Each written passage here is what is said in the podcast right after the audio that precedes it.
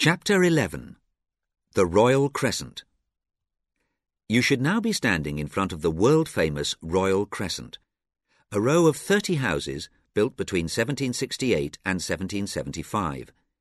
It was designed by the second John Wood, who shared the same name as his father and carried on his father's grand design for Bath. Today, the crescent is mainly divided into apartments, except in the centre, where you can see the double columns. This is now a hotel.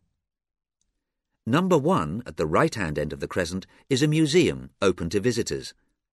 It is furnished exactly as it would have been in the 18th century, and gives us a wonderful idea of how one of the grandest houses in Bath would have looked then. Although you are now standing in a park, when the Royal Crescent was built, this would have been open farmland, with sheep and cattle grazing.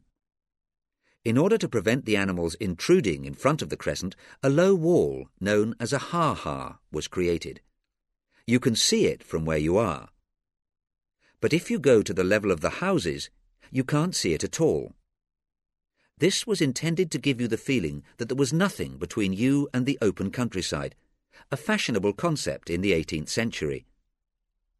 To promenade in front of the crescent was a popular pastime, particularly on Sundays, as we can hear described in Northanger Abbey. For a fine Sunday in Bath empties every house of its inhabitants, and all the world appears on such an occasion to walk about and tell their acquaintance what a charming day it is.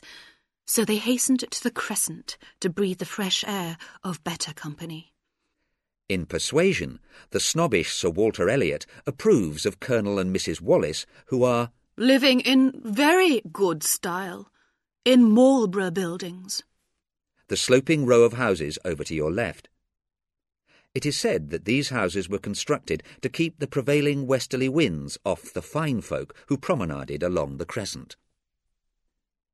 To continue the tour, walk up the path to the right, keeping the Royal Crescent on your left, and turn right into Brock Street.